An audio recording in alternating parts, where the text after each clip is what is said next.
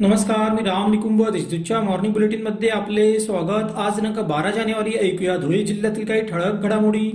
महामार्गावर अपघात होऊन मृत्युमुखी पडणाऱ्यांची संख्या चिंतेची बाब आहे.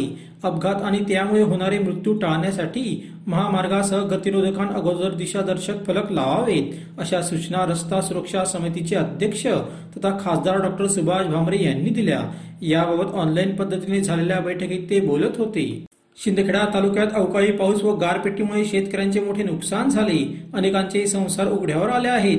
अशा नागरिकांना राष्ट्रवादी काँग्रेस पार्टीतर्फे मदतीचा हात पुढे करण्यात आला. माजी जिल्हाध्यक्ष संदीप बेडसे यांनी वैयक्तिक प्रतिकुटुंब दोन हजार रुपये मदत देऊन दिलासा दिला. शिंदखेडा पंचायत समितीच्या उपसभापतीपदी पस सदस्य राजेश पाटील यांची बिनविरोध निवड झाली आहे.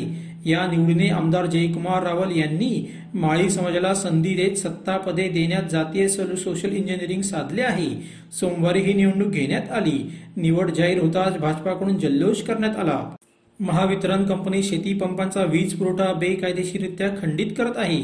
अशा बेकायदेशीर कृत्यांना ग्राहकांनी जागरूकपणे विरोध करावा असे आवाहन महाराष्ट्र वीज ग्राहक संघटनेचे अध्यक्ष प्रताप होगाडे यांनी केले. धुळे शहरातील गीता जिनिंगमध्ये शेतीपंप वीज ग्राहक व यंत्रमाग धारकांचा मेळावा झाला. यावेळी ते बोलत होते. कोरोनामुळे पती गमावलेल्या विधवा महिला आणि अनाथ बालकांना शासकीय योजनांचा लाभ मिळवून द्यावा. या कुटुंबातील मुलींचे पोलीस दलाच्या भरोसा सेलच्या माध्यमातून संबोधेशन करावे अशा सूचना महाराष्ट्र विधान परिषदेच्या उपसभापती डॉक्टर नीलम गोरे यांनी केल्या. त्यांनी धुळ्यासह विविध जिल्ह्यातील आर्थिक मदतीचा आढावा ऑनलाईन पद्धतीने घेतला. यावेळी त्या बोलत होत्या.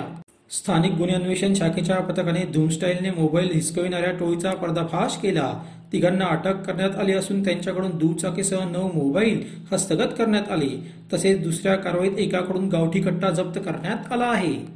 अशा होत्याच्या ठळक घडामोडी. सविस्तर बातम्यांसाठी वाचत रहा दैनिक देशदूत व ताज्या बातम्यांसाठी भेट dot W W W dot Deshdoot dot संकेतस्थळाला. धन्यवाद.